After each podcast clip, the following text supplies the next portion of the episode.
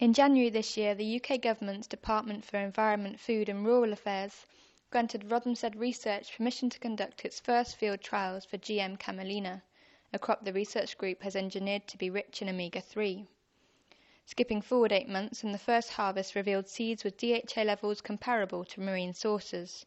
Talking with NutraIngredients at the 12th Eurofed Lipid Congress in Montpellier this week, senior research scientist Dr. Olga Sayanova told us what these results meant and what changes to European GM cultivation laws might mean for the project, as well as how they dealt with public concerns over safety. This is very important to, to show that actually we can produce uh, alternative and sustainable source for fish oils, which is very important because uh, we know that marine stocks are under enormous pressure and we need to find an alternative sustainable source. So our result uh, means that uh, we can um, offer consumers a, a new reliable source of fish oils.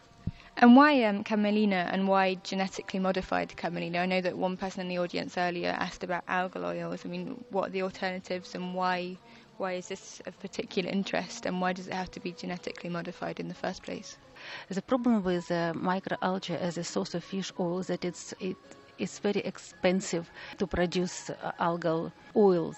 That's why it's, it's, it has great potential, but it's uh, all in future. And we consider uh, algal oil as uh, oil of great potential. But at present, uh, the terrestrial oils is the only uh, alternative and sustainable source for, for these fish oils. And because plants uh, do not have a potential to synthesize these oils, we have to introduce genes and to add to the endogenous machinery of um, uh, higher plants additional uh, activities then these plants become the green factory for the production of uh, these important uh, omega-3 fatty acids.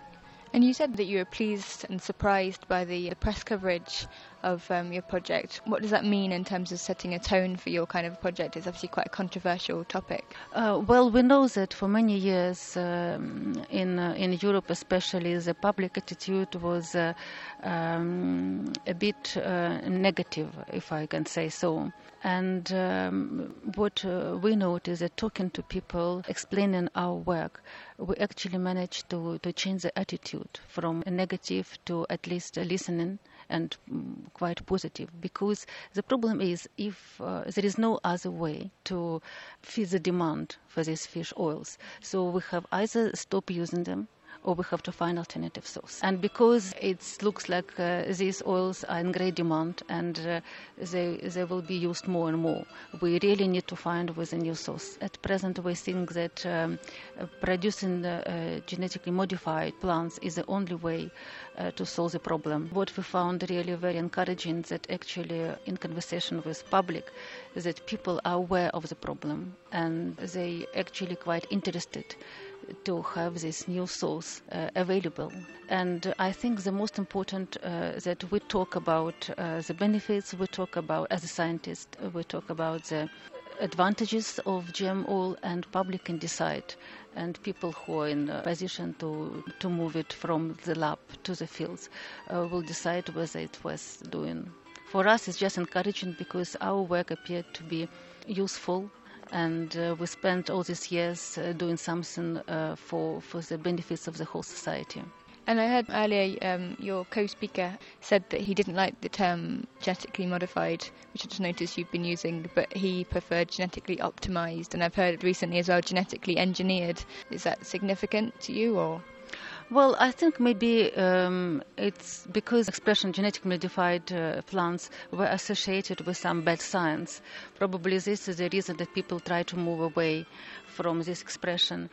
But uh, I'm not sure that uh, it makes big difference because the idea is we don't change the whole metabolite of um, plants. We just add in several very carefully selected um, activities which present naturally, like uh, these genes operate in microorganisms which can synthesize DHA and EPA. So we actually we don't bring anything uh, out uh, as anything alien.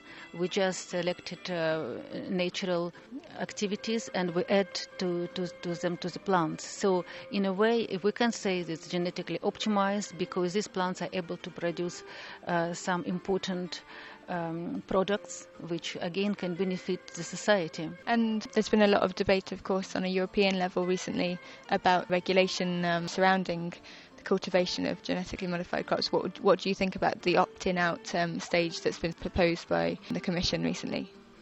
Well, um, I think um, we, we need to have all the options opened. So we need to um, uh, produce these plants, we need to grow the plants, but what is also important uh, to monitor the development of this uh, technology. And here I think science and public can go together because uh, we, we, we can't uh, close our eyes in front of new uh, technologies, but we can't also put pressure on the society saying that this is only one way. So I think the dialogue will be the best solution